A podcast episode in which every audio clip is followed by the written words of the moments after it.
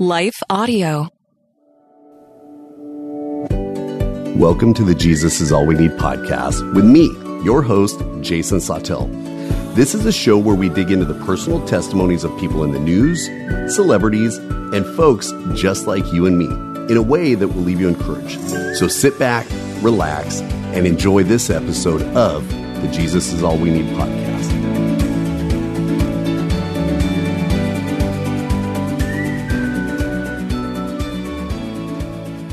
On this week's episode of the Jesus is All We Need podcast, we have a special friend, Sonya Hunter. Sonya is a good friend of Christy and mine's, and it's when we became friends about maybe a year and a half ago, two years ago, when we first met in the author's realm. Yes. Yep. Yeah. I, re- I remember we did an original podcast, and your book had just come out, and we had a great talk. And then all of a sudden, we just kind of became friends on Facebook. And then a few months ago, we got to meet in person in Oklahoma, and your family just became part of our family, you know? So thank you so much, Sonya, for coming back onto the podcast. Yes. Thank you for having me. So, for those of you who have not listened to the earlier podcast, Sonya has just an amazing life story. I mean, ju- just from the, the, the, her younger years and then what she experienced at one point in her life, which was just a life altering day, and we'll hit that. But more importantly, what I love about her and her family is how they use all the stories of the struggles they've been through, the good times they've been through to bless other people. And that's what I want to hit today. So, so Sonya, thanks again for being here. Yes, I'm happy to be here. Well, good day to you. It's Joel with For King Country dropping in to let you know that our brand new film, Unsung Hero, is in theaters now. It's Luke here. We've teamed up with the creators of Jesus Revolution to bring you this adventure of a lifetime. It's a powerful, true story about a family uniting, growing in their faith, and facing the impossible together. In theaters now, unsunghero.movie for more information. Rated PG, parental guidance suggested. What impacts you every day? There is one book that influences almost every aspect of our lives. Museum of the Bible reveals the Bible's impact on your favorite musicians and artists, the way we measure time, social justice, our national monuments, and more. The Bible's impact is all around you. Discover how at museumofthebible.org/impact. Awesome. So, whereabouts are you right now at this moment? I'm actually in our office at our house. Perfect. Which is where? What state are you in? oh, I'm sorry, in Oklahoma. You were in Oklahoma. All right. I wanted to start there because earlier this year, when we were in Oklahoma, we got to meet you. And Yes. I love Oklahoma so much. The word hate is strong. Y'all's weather, man. I'm telling you, I, I, it's schizophrenic. Because as far as I'm going to go there, okay. It is it's very schizophrenic. Like today and tomorrow we're over 100 degrees, which is not normal for June. And then it's going Right. to drop back down again next week. I'm like, oh my goodness. yeah, when we were there, it was February, I think, and we had a beautiful day of 60 degrees. Like, wow, this is pretty nice. I put on my shorts, and as we're driving across the state, all of a sudden I start watching the temperature drop. And the next morning, when we stepped out of the hotel, it was six degrees. 60 degrees to six degrees. I- I'm not a wimp, but I tell you what, that was a struggle for me. Welcome to Oklahoma. well, thank you so much. All right, so let's talk about this. How old were you when you married your husband, Chris? Gosh, I was 19 when we got married. Nine, Almost 20. that is 19, almost 20. And how did you guys meet? Well, so we actually went to school together, but um, he was a grade below me, so really our paths didn't, you know, cross in school. So it was right after uh, I graduated that our path Right. crossed, and you know, we were just hanging out with friends, and really, to be honest, at first I'm like, oh no, I was like, I don't think we we're going to be the same, but it actually turned into love and everything else. So it's funny, you just never cool. know. So, so, I, so I think you're what we called a cougar, right? Going after a younger man. No, it was- Yes. Cool. So, so you guys met in high school, hung out, relationship developed, and then you guys got married, right? Yep. Let's talk about your early years of being married and what married life was like. you know, it was, you know, everybody thinks, oh, we're going to get married. Life's going to be so fun. But, you know, really you get married and you're really poor at first. so you learn how to struggle together at that age, you know. But anyways, but no, we had a great marriage. But um, uh, I did get pregnant with our first son pretty quick, about eight months into our, our marriage. So that wasn't exactly planned, but, you know, that was Right. God's will for us and wouldn't change. Right. So, Hey, you know, a lot of things happen as newlyweds and God's will. Trust me, Christy and I were right there. We're like, oh, we're having a baby. So totally understand. Yes. So- and your and your first child's name? Adam. Adam. All right, cool. So and he was born what year? He was born in 2000. 2000. All right. And then after Adam, I believe another little boy came into the picture, right? Yes, Mr. Conner came in the picture in 2004. So, 2004. So about a three to four year spread there between the two of them. which is the So- perfect age because Adam could take care of himself, kind of, you know, and he wanted to help with the baby. So he's out of diapers, so it's cheaper. so, Right. but yeah. So, so what type of work did Chris do during that time? Um, when we first got married, he worked for a steel plant that makes uh, galvanized wire and stuff. But then um, he, the last year of our mar- marriage before the accident happened, he uh, became a conductor for Burlington Northern Railroad. So- Okay, cool. So it. he was a worker. Yeah, right out of the gate from high school. He was kind of that blue collar, make support my family, all around Christian sort of guy and stuff, which is you know, there's and I hate to say, oh, we need more guys like that in this world, you know, but there are a lot of them in this world. But when I run across another guy or uh, someone who's married to a, a guy who takes care of his family with blue collared work and that kind of stuff, I just like to highlight that because it, it, we we all don't have to go the route of having this huge degree and go do Exactly. mechanical engineering. We can do basic engineering and still support our families. Cool. So you guys were married. Now, how was it being a mom? Did you work at the time out of the house, or were you a stay at home mom? What'd you do during that time? I was a stay at home mom for until I had Conner, and then um, I have a I have a degree as a medical transcriptionist. So I actually went to work, which was a God thing for what was actually going to happen in our life. Um, I went to work for a company that I did all the medical transcriptions for physical, occupational, and speech therapists. Oh, So that's cool. And so around what was it, 2006, you were working and you were at work, and this is where I just kind of want to take a turn. A day kind of hit there that transformed your life. And and when I say we all had days that transformed our lives, but this was more well, it's not more of it was a tragic day. It's one of the worst days anyone could ever have and stuff. And that was in 2006, correct? yes, yes. Do you, do you mind if we talk about that day? Not at all. So, you know, that day was definitely, you know, you always have those fears of, especially when you're a parent, it's more of your kids though. You're like, oh, I just pray nothing ever happens to my kids. You know, it's really funny because on my way to work that day, and my parents um, kept the boys so they weren't in daycare. But Chris was off that day, but he was going to have to go in later that afternoon. And so he had the boys that morning. And it's funny because Adam was still asleep because summer break had just started. Conner was up bopping around like his normal little self. And so, you know, I kissed Chris and Conner goodbye, and I just had this horrible gut feeling on the way to work that day. And I Really? just kept thinking, actually, I was, and I kept thinking it was just my nerves because I was about to quit um, and be a stay at home mom again. And I really loved my work family. We were all like a big family. So I just thought, oh, I'm just getting sad because I only have a week left to work, you know, that kind of thing. and then when I got to work, uh, Chris had told me that Adam was up and that he, he was coaching their T-ball team. So he was going to run into the Y to go get their T-ball uniforms. Mhm. And, you know, it's really crazy because he, and then they were going to come and take me to lunch um, that day. Well, he called me when he left the Y, and you know, I can still, I can still to this day hear Adam and Conner in the background playing, and and Adam was actually tickling Conner, and it's Right. crazy that I can still just literally close my eyes and hear every bit of that sound again. And Chris was like, "Okay, we're leaving the Y. We'll be there in about twenty minutes." And, you know, when that 20 minutes hit, that gut feeling I had earlier that morning came back to me all over again. And I was like, this is strange. And so I call him, no answer.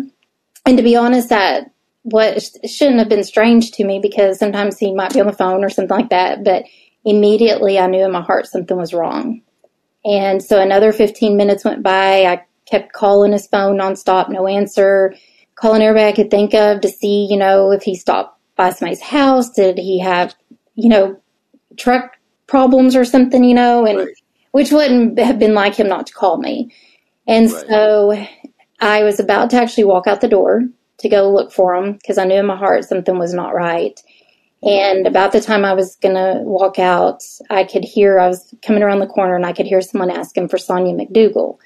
And I was like, when I made eye contact with them, it was the police department. And actually, I knew the police officer that was in there that was about to tell me what he was about to tell me. And he recognized me. He just didn't recognize my married name. And when I could, when I saw the look on his face, especially when he recognized who I was, I knew at that moment, I actually thought they were all dead. And he. Wow. Now let, let me, let me stop just right there. Because, yeah. I mean, so you're, you're, I've had moments in my life where I can't contact Christy, my wife, or you know, our our sixteen year old's now driving, and and I've had like you know a bout of small panic, but I've always gotten in contact with them. So you're feeling just absolute. I can imagine the fear you're feeling, and you're wanting a confirmation that hey, maybe these fears are dumb, and they're just getting ice cream and his phone's off or something, right? Yes. But then a police officer walks in. Now, before we go on with the story, what ran through your mind the second you saw that officer? I truly thought they were they were all dead, and it literally, to be honest, I felt like somebody at that moment before he said a word to me had just punched me as hard as they could in the gut. And that horrible feeling that I'd had driving to work that day, just, I mean, it came back over me 10 times, you know, and it's, it was just, oh, a horrible, oh, horrible gut wrenching villain. Oh gosh, I, uh, oof, it's so hard to hear, and I'm so sorry and stuff. So he now is going to give you a message, and what did he say? So he patiently he had me sit down. He, you know, which was smart. And I actually was in another lady's office because it was right there beside beside where he was at. And then, um, of course, all my coworkers at this time are in the office because I think, I don't remember exactly, but I think I probably was screaming at him, no, you're not going to tell me what you're about to tell me because I, I do vaguely remember some of that. And as he, as he sat me down, he got down on his knees in front of me and he was like, Sonya, Chris had a really bad wreck and him and one of your boys passed away and the other one's in very critical condition at the hospital and you need to get there immediately. And at that moment, of course, I'm, I'm like, well, which one of my babies is alive? And he was like, I don't know. And I think actually they told me later that he did know, but he didn't have the heart to tell me which one was alive. And, uh, at that moment, I mean, of course, I just crumbled because it was almost like I was paralyzed. I was like, I can't, I feel like I can't move. I feel like I can't feel my legs. You know, I'm, having a panic attack. I, I feel like I'm going to throw up. I mean, it was just horrible. I didn't, I felt like at that moment, part of me died. You know, I just, and it, I kept thinking, please tell me this is a horrible bad dream and I'm going to wake up from this because, you know, I was 29 years old. We had our whole life ahead of us. We had a whole summer planned since I wasn't going to be working. I mean, we had a trip to Disney World already booked. Um, my sister and her family and my dad, and then we're going to go with us. I mean, it would just, you know, all those dreams just came crushing down on me. Right. And uh, you know, as a first responder, and I want to keep the story about you, I I understand that police officer because you know, telling someone that their loved one or loved ones is dead is is the worst part of our job. It's the worst part, and you know, there's how, how do you handle it? But it's, it's not about us; it's about that. But where I want to go with this is your feeling. I, have never thought about it from a first responders or from a patient standpoint. I always see it from a first responder standpoint about how it feels like the life was sucked out of me, but I don't make it about me because I want to just pour into the people. But what catches me here is you were given notification that two of the closest people in your life were dead and one's still alive. So automatically mourning, plus you have to have hope or what's, I couldn't imagine the multitude of feelings that just crush you. I mean, were they equal? Were they separate or was it just numbing? It was almost, at that time, it was very numbing, like, and I didn't even know what to do. And in fact, when I actually, because I seriously thought I was going to throw up, and so I tried to stand up to get to the bathroom. And when I stood up, I crumbled to the ground. And luckily, one of my coworkers, she just caught me and just sat there on the floor holding me. And it's funny because at that time, you know, I remembered I was wanting my mom, you know, because, you know, moms are comforting. And I just kept thinking, I wish my mom was here. I want my mom. And, you know, luckily my boss got my phone and actually did call my parents and told them what was going on while this was happening. But you know, I just, and then I remember just trying to crawl to the bathroom. I couldn't even stand up. And I knew I had to get up and I needed to get to my child, but it's like, it's really like it was almost like a paralyzing thing that happened to me. It was horrible. It's, it's because you just entered a new world, if you kind of think about it. I mean, we're still in the world, we're still in this world that God created and everything, but your personal world had just been changed. And I think there's a lot of listeners who can understand that paralyzing moment, the fear, the agony, the the struggle that you have, that that it's just numbing. And I've witnessed that from the outside in as a fireman looking into that. And what I've learned is that is when support becomes the utmost of importance because you had, even at the most basic level, people making calls doing this. Yes. But this support's going to need to carry on for years following too. Yes. So he notifies you how how now are you going to find out which child is is with the Lord and which one is still here? How how did you find that out? So, uh, luckily, my coworkers, um, I couldn't have asked for a better place to be when I found out, and the people that were there with me. So, one of the coworkers actually drove me to the hospital. So, where I worked is a little city called Madill, and so it's about 20 miles from Ardmore, where there are big hospitals at. And so for 20 minutes, it felt like five hours trying to get to that hospital. And actually, the coworker they sent with me was a registered nurse because I have asthma, so they were afraid I was going to go into full blown asthma attack. Right. Um, right. So, anyways, but um, she, uh, you know, I just, I literally prayed the whole way to the hospital. God, whichever one of my babies is alive, please save them because I knew in my heart I didn't know how I'd survive losing all three of them. And Right. You know, and and it was crazy because you know there was several times going there to the hospital that I was like, I just I want to call Chris. I need to talk to Chris. He's my rock. He's my best mm-hmm. friend. You know, and now I he's gone. You know, it was just horrible.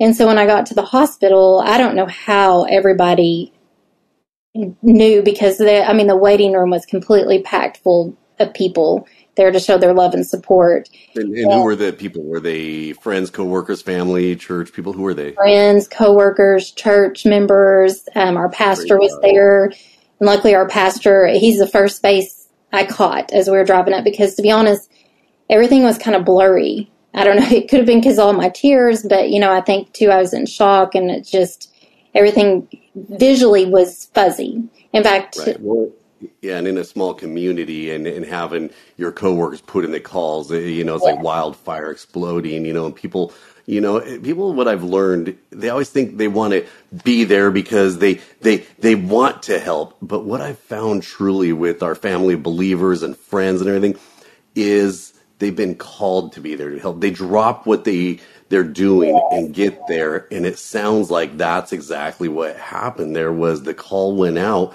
and they they were there waiting for you. So you walk in, you see your pastor's face, and what what happens from that moment? And then I then I see my dad. And so I go up to my dad and I was like, which one of my babies is alive? And they wouldn't let them back there because they weren't the parents. And so they were waiting on me to get there. And mm-hmm. when I looked into my dad's eyes and he told me it was Conner who was alive, again, I just completely crumbled because it became a reality to me that, you know, Adam's gone. I'll never get to hold him, hear his little voice again. Right. And, you know, he, that was gut wrenching too. And That's that's the part, Sonya, that I've thought about your story so much when I've read it and I've gone back there because I, I, I just look at that that your husband isn't there. Well, I mean, we all need our mom and our dad, but your your husband is who you became one with. yes, Your child is is I mean that is your angel. That's that God gave you to and everything. And so then you have Conner. We'll get into Conner lately because I just absolutely adore Conner. but I can't imagine the morning of what's going on on this side over here. But then, okay, we what's going on here with Conner? I still have one of my babies. I could not imagine the internal struggles that you must be feeling at that exact moment. Oh, it was horrible. It was absolutely horrible because there was so many things going on at once that you know you don't know which emotion to go with or what you're supposed to be doing and and I remember I was like, okay, I have to pick myself up off this floor. I have to get in there to Conner. I need I didn't even know what was wrong with him. Was he awake? Mm. Was he not awake? And I knew more than anything he was probably scared to death if he was awake back there because they won't let anybody back there that he knows. Oh, and you know, me how old he was. He was he was 19 months. 19 months. Oh, goodness. Just Okay, a okay. just a little still a baby to me. I mean, a yeah, toddler. but, baby, you know, he, yeah, he recognized mom, dad, grandma, grandpa, but the rest of the world is just foreign to him and stuff. Yes. And now he's back there. Okay, so so you go back there.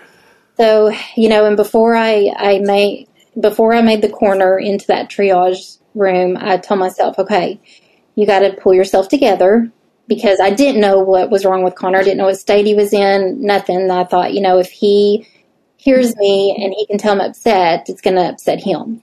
So I try to pull myself together. And then about that time, my pastor's like, Sonya, you, you need to kind of prepare yourself. And I'm like, well, what's wrong? And he was like, you know, they know he has a spinal cord injury, a high level spinal cord injury at C1, 2, and 3.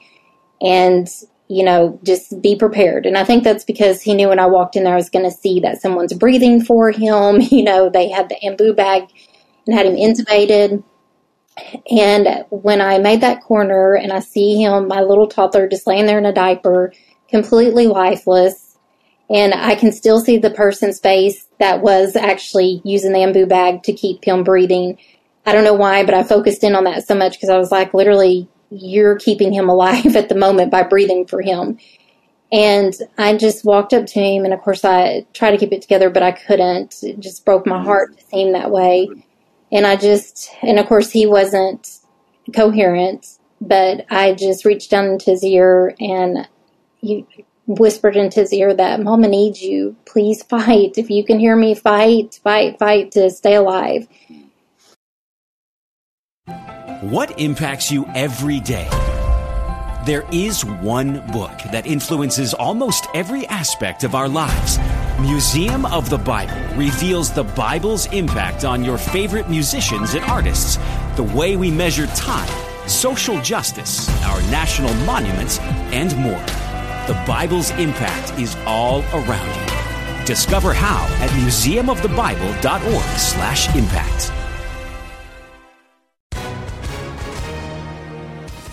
Hi, everyone. If you've been injured in an accident that was not your fault, listen up. We have legal professionals standing by to answer your questions for free. Call now and find out if you have a case and how much it's potentially worth. Call 800 497 4410. I'm here with spokesman John Wolf. So, John, tell everyone listening who should call right now.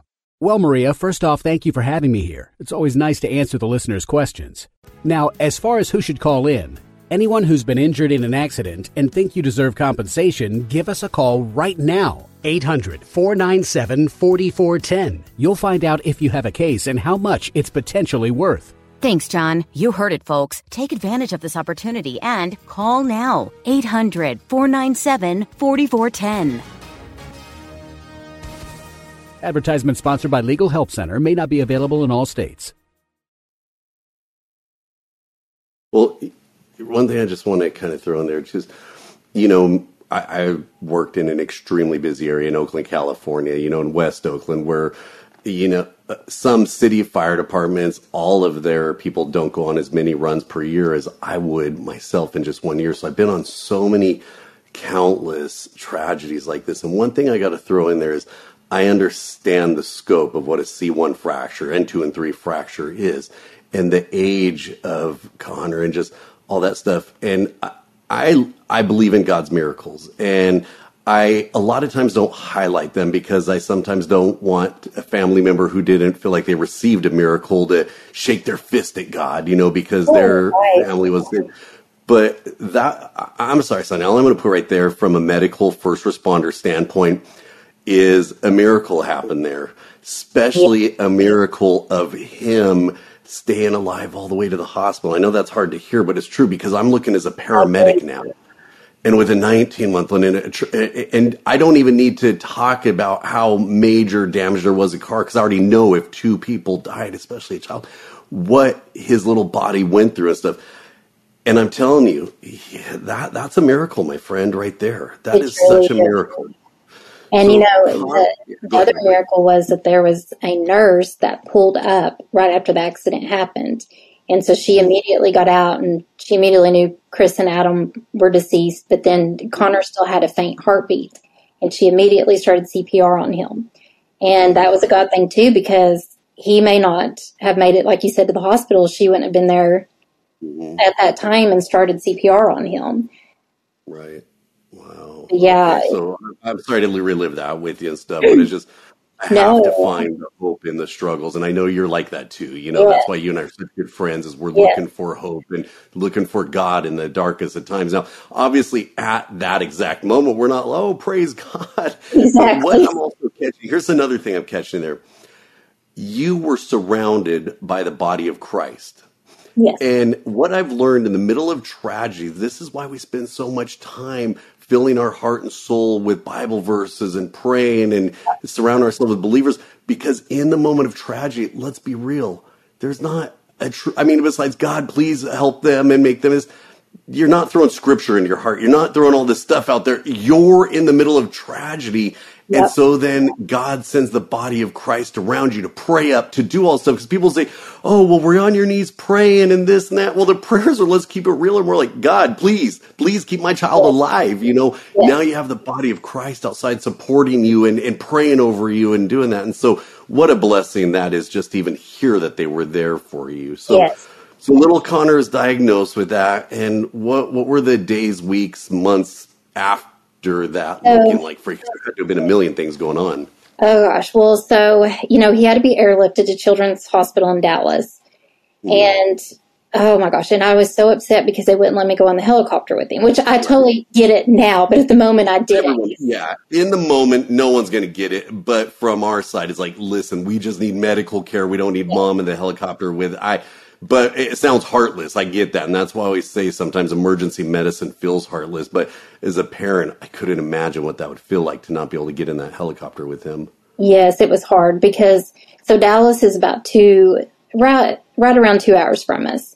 And so we, of course, were driving. Uh, my dad, not me, but my dad, we all, my parents are divorced, but at that moment I needed both my parents. And so we all loaded up into one car together and you know, just took off to Dallas. I don't even know how my dad drove down there, but we had a caravan of people. And uh, I remember seeing a helicopter going back towards Ardmore about halfway to Dallas. And I just went into complete panic, started bawling because I was like, oh my gosh, that's them. He died, which was my fear was that he would die on the helicopter and I wouldn't be there with him. And uh, my dad was like, it's okay, sis. He calls me sis. He's like, the helicopter pilot has my phone number, and he told me if anything happened to Conner, he would call immediately. And he's like, he's okay. And so, of course, when we get to Dallas Children's, you know, that was even scarier than the hospital here because, you know, there was probably 50 people, it seemed like, in that room. And of course, they wouldn't let us in. I had to stand there at the outside of the room and just watching them work on him. And of course, he kept crashing. Then they had to get him, you know, to MRI CT. He crashed several times during that where they had to stop the test and revive him. And I mean, just horrible. And so at that moment, I'm sitting there. I, they only let me and my mom and dad go back while they were doing the test. And the pastor, the chaplain of the church, I mean, of the church, sorry, the chaplain of the hospital had come into our lives at this moment, which he was a godsend. And, you know, I remember just he had me lay down on a bed and I just, I mean, all I could do is just sit there and cry because I'm thinking, my life's over. That's what I felt like. This is over. What do I do from here? But Right. that night, of course, Conner was really critical, and they said it was going to be critical if he if he could even survive through the night. Mm-hmm. Right. And at that moment, of course, we had so many people down there, but you know, we didn't have social media back then. And I just told everybody, I was like, everybody needs to call everybody they can think of. I need everybody all across the world praying for Conner because I need a miracle. And, you know, he did survive through the, the night. And, um, of course, we had a, one of the ICU attending physicians, um, was not from this country. And he, um, was very negative about me going on with Conner's life. And told me that if I was in his country, it wouldn't be my decision to go on with his life. It would be his, and he would end his life. no way. Yeah, it was really bad, really bad. You want? All right. I'm gonna. The, praise God, but fireman would have come out at me. The West Oakland fireman. That guy'd be sitting on his duff after he said that. I mean, It oh, I'm sorry, but but did that make you want not fight him, but fight that much more for Conner? yes, I mean, yes. Well, and we were, so he had a family meeting with us like a week after the accident. And this is when all this was brought up. He was really trying to get me to let Conner go. He was like, we'll put him in your arms and we'll just let you rock him to sleep and we'll have him very sedated so be, he'll be comfortable. You won't see him struggle. And I'm like, are you kidding me? I just lost my whole family. And I believe God left Conner here for a reason and God can take him over that ventilator any day. And, you know, so, but we were seeing signs of things, um, like Conner, of course, and they were also keeping him sedated. But right, right, right. um, every time Conner would hear my voice, his heart rate would skyrocket really high, like too high. So it got to a point where the nurses were like, Mom, you know, you can go love on him, all that, but you know, let's, let's try not to. I get that. I And that. Those, the nurses sound pretty awesome. To be honest, The you know, I nurses mean, were amazing. There's speaking truth, and you're like, "Yo, mom, we got to keep it calm here and stuff for the for your baby and stuff." But on the flip side, oh man, there's the medical diagnosis that that his little brain is reacting, that he's hearing that things are happening, as opposed, to, oh, let's just take him off life support and and Yes. sedate him and everything. It's like I'm a true believer on families making decisions that are right for the family and all that stuff Exactly. and everything. But when you, the mom, are seeing signs of life and it's truly there, it's not just because I have seen times where there people are hoping they're seeing something that they're not. You're truly seeing something. I'm talking about, you know, this is God's gift of science, but this is literal science here on earth that you're seeing take place. That my son is reacting, so let's give it some time. Yes, yes. And that's what I told him. I'm like, okay, his little arms broke, and you're telling me it takes six weeks for that to heal. How are you telling me that his brain and all that is Right. in spinal cord injury? That, that that's it. That's all we're going to get. Right. And you know, I, especially with babies. I mean, because you know mm-hmm. he wasn't done growing and Right. developing yet, and all that stuff. And you know, our brain is unbelievable, especially with babies. It is. Well, there's, that's why it's the truth is they're so resilient. I don't want to get off topic here, but like we would get called out to 911 calls where a baby fell, right? And my standard line was babies were built to fall. They got big old butts. They got big old soft heads. They're soft. They're, they're, they're, so chances are it's not a tragedy. But when you're 99 years old and you take a fall, that could be truly oh, Okay. deadly. So I, so I like say, I don't want to go off topic and funny here, but it's the Oh, truth, you know, and you saw that. Yeah, you see Yeah. there's like okay, so let's let's go into he's starting to you see signs of improvement. What happens then? So, of course, we were in ICU for 31 days before they moved us down to the pulmonary floor. And when we got out of ICU, that was the best day ever. And, um, oh, and after, oh, let me, this is a pretty important story too. Um, so after our family meeting, whenever he was telling me all this bad stuff, um, I, of course, go out to the waiting room because I'm crying, I'm upset, and I had some friends back at home waiting for an update because everybody knew that we were having this meeting. And so one of my friends is in the waiting room with me there. And then I called the other one. And I was like, you're just going to walk over here and listen to this phone conversation. I'm not repeating it twice. and so I'm crying, pouring my heart out to my friend, just telling her everything the doctor had said to me and how mean he was to me about it. And I was like, I just wish that God would give me a sign that I'm, because he told me I was being selfish too. And I said, I just wish that God would give me a sign that I am making the right choice and it's not my selfish side of me wanting to keep my child. And at that moment, the most beautiful rainbow appeared over downtown Dallas. It wasn't even raining. And I look over at my friend with me and I was like, is, am I seeing things or are you seeing that too? And he's like, uh, I think that's your sign. And, you know, at that moment, I told my friend on the phone, I got to go. And I took off running into Conner's room, and my mom and the nurse are looking out the window at it. And they're like, look at this rainbow. I was like, yes. And let me tell you what I just asked for when it appeared.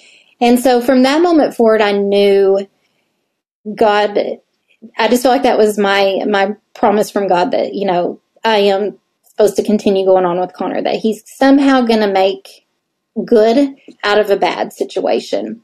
And at the moment, I mean, don't get me wrong, it was hard to see that anything good could come from this, but I just knew in my heart I was supposed to move forward. And miracle after miracle after miracle is just happening here. Yes. And it's almost like, you know, even though you're in the darkest place of your life, that, that God's still shining a light on it. You know, it's kind Yes. of what I get out of that. You know, the, the miracle of his promise. We know the rainbow belongs to us Christians, right? You know, it's his promises of, Yes. of, of but just what I- what I see also in there, Sonya, is just I see that even though you're not like oh hope the hope of Christ and eternity and stuff that that God was still pouring that hope into you and showing you the light and showing you that there was there's more there than than what all these people are seeing and He's letting you see it. Yes. And, you know, we saw so many things, you know, signs with Conner, not even just us, like the respiratory therapist saw things. Like her and my mom stayed up one night watching him. Um, they didn't wake me up. I don't know why, but they were watching him trigger breathing over the ventilator, something he should not have been able to do. And so the next morning, the respiratory therapist was so excited about it, and she had told the same ICU doctor about it, and he was like, "Oh no, you're giving that family false hope." And he goes in there and he turns the ventilator up so high so that Conner can't trigger a breath. Now, knowing things that I know because I'm basically a respiratory therapist, you know, I wish that I would have known better back then because I would have fought that. But you know, I just had so much going on, Right. and Right. you know, and apparently that was what God wanted anyways because you know I don't I don't know but you know we Right, saw so many different there's so many stories that I can't even go into them all because I w- don't have time to No, I no, I know on just the days Right. in ICU and you know it's funny because oh every No, no, no, no. Go ahead. I'm sorry. Go ahead. Go ahead. Okay. Every time that doctor, there was two different doctors. We called them bad cop, good cop. and really the good cop was a bad one too, but he was nicer. But um they every time he came in to give me horrible news, immediately God put somebody in my path right after that. And and would give me some kind of word, sign, something every single time. Never failed. Right. And so but Wow. when, So- go ahead. No, go ahead. No, go ahead. No, we're, we're any of this stuff here. Go ahead. Go ahead. Like this, it's stuff. It's all going to be deleted out. So don't worry. I've got a great idea. This. Don't worry about it and stuff. We just mark the time in there. So, so where, where I, yeah, where I kind of want to go now is during this time. There's also funerals, two funerals, or one funeral for both of them. Correct for uh for um oh golly uh for Eli, right? I'm not not Eli. Oops, I'm messing up all the names here. We're gonna. St- Kristen, uh, this is for the editors. This is for the editors. We're gonna we're gonna change this, and I apologize to you and stuff. So during this time in ICU, there is a funeral, correct? Yes, and you know, like I said, we're two hours from home, and I honestly did not want to deal with it. I mean, I didn't want to talk about it. I didn't want to deal with it. Um, for one, I was scared to leave Conner, and you know, I told my parents, I'm like, I can't leave him. He's so critical. I cannot go back home and do this right now.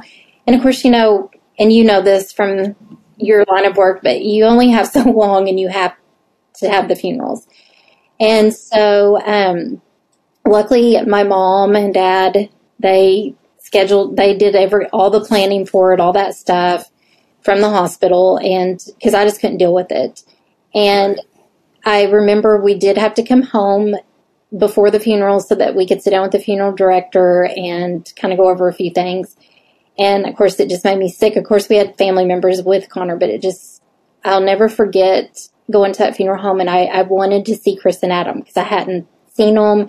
You know, they were going to have a viewing night. We were not going to be there. Um, and so I was like, I'm not going to let everybody else see them before I see them. And the funeral home guy was like, you know, I don't have them ready yet. And I was like, I don't care. I'm not leaving here till I see them. And he's like, okay, well, we're not going to let the whole family back there, just you, your mom, and your dad. And I was like, that's fine. And when I walked into that room, I mean, it's an image that I, I didn't realize how much blunt of the accident that Chris took.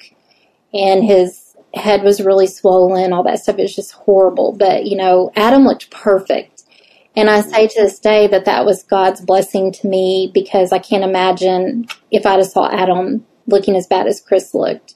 And Adam's little face was still just as perfect and beautiful as it always was. But so yes, so then we had that was really tough. And the day of the funerals, I knew it was going to be a long day, and I oh my gosh, I did not want to leave Conner. I mean, I just I, it made me sick. And I didn't want to do the funerals because that was facing reality as well.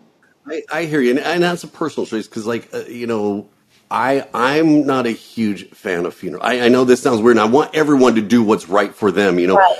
But I love to remember people for who they were, what they were. So I love a celebration of life, a hang out, tell good stories with them. Because to me, especially as a fireman, going to all these funerals that I've gone to over the years, I just, it's a struggle for me. So I totally understand that. And so what I tell people, someone might be listening, go, but I want to go to a funeral. I don't do what's right for you. Do, yeah. it's, it's between you and God. You know, that's who it's between. And if God says, Hey, I, it's okay that you don't want to. Don't feel any guilt because I don't. We don't serve a God of guilt. We serve a God of love, you know, right. and stuff. So I totally understand where you're coming from on that. So Sonya, it's been approximately 17 years since that life altering day hit, the months following, the year following. I mean, I mean, the years following it and stuff, but it all happened 17 years ago. How is Conner doing today? He's doing great. You know, I mean, we've had some hiccups along the way, you know, with some health issues, but I mean, to be honest, he wasn't, I was told he wouldn't survive a year after the accident. And here we are 17 years later, and he's still alive, doing great. Um, of course, we did a lot of physical therapy on him, you know, which we do here. We do take him to Baltimore, Maryland to spinal cord rehab there that we'd found about a year after the accident happened, but they teach us, you know, we go for two week outpatient stay. They put him through intense therapy, kind of like we were training for a marathon. They see what he's gained, where he's backtracked. And then they have us the last two days of therapy doing the therapy so they know that when we come home we're doing it correctly and Right. So you know he. And he uh, just graduated high school. So wow. I mean he's and so you're in your life now. I'm going to throw it out there. So he's still single? What's going on? No, I'm just kidding. go ahead and tell people also where you're at because uh, approximately three years following all of this, uh, I believe the Lord sent you an amazing man yes. in into your life. Tell us about him. Yes, he did. He brought Robin into my life, and you know it was it was tough at first because um, I I knew I really was into Robin, digging it, loving loving it all. But then you know, I always tell people when you lose your spouse, like I did, it's not like a divorce, and it's not like you don't like that person anymore, or you don't have feelings for that person anymore. So me, I was still madly in love with Chris. So it was really hard because there was times where I truly felt like I was cheating on him, if that makes sense. Mm-hmm. And, you know, but God worked all that out. And, you know, it, I always say it's amazing because, you know, the time that we were conceived, God knew exactly that one day the two of us were going to be together and that we both needed each other because he came from a very broken marriage. And so, right. And even from, from a scriptural standpoint, remarrying is 100% okay. You know, I'm not going to get into this whole divorce. I, I don't like to have that discussion, but the scripture is so clear that when you have the loss of, of a spouse and stuff, that remarrying is 100% okay, especially if God sends you that right person and stuff. So here we go. Where can people hear more about your story, get the messages, and and read about it, and get a copy of your book? So my book is Unsurvivable, and it is on Amazon. And then um, we do have a website, unsurvivable.com. And of course, we're on Facebook as well. Um, on Facebook, you can go to um, Real Sonya Hunter. And of course, Conner has his own little page too that's set to public so that everybody can can see him and okay, keep up with him too. Oh, there you go. Well, then we're going to put all of those out there in the uh, the description so they can uh, can hook up with all you guys because I adore Conner. And for those of you, here's another little backstory out there. Conner actually loves my dogs more than me. I just got to throw that out there and stuff. and I love seeing everything Conner does, and I love seeing you guys and following you guys and doing everything. But yeah, he sure does love our dogs. I love watching his reaction whenever I post a video of the dogs. oh, he thinks they're funny. yeah, well, you could come watch him for a while because I need a break from him every now and then. You know, so exactly. Right, so, thank you so much for spending this time with us and and sharing your story. And I know for a fact I'm going to have you back on again, and we're going to talk about things other than the rough p- spots because I also want to bring you through and just talk about some things that have gone on in your life the past, you know, 10, 12 years and stuff and things that you've learned that you can just pour into our, our uh, audience. But again, Sonya, thank you so much for coming on the show. I hope you found this episode as encouraging as I did. Be sure to click the like, subscribe, or whatever button you see that will notify you of future shows because we have some awesome guests lined up that you're not going to want to miss. Until next week, remember this, my friends Jesus is all we need. I love you guys.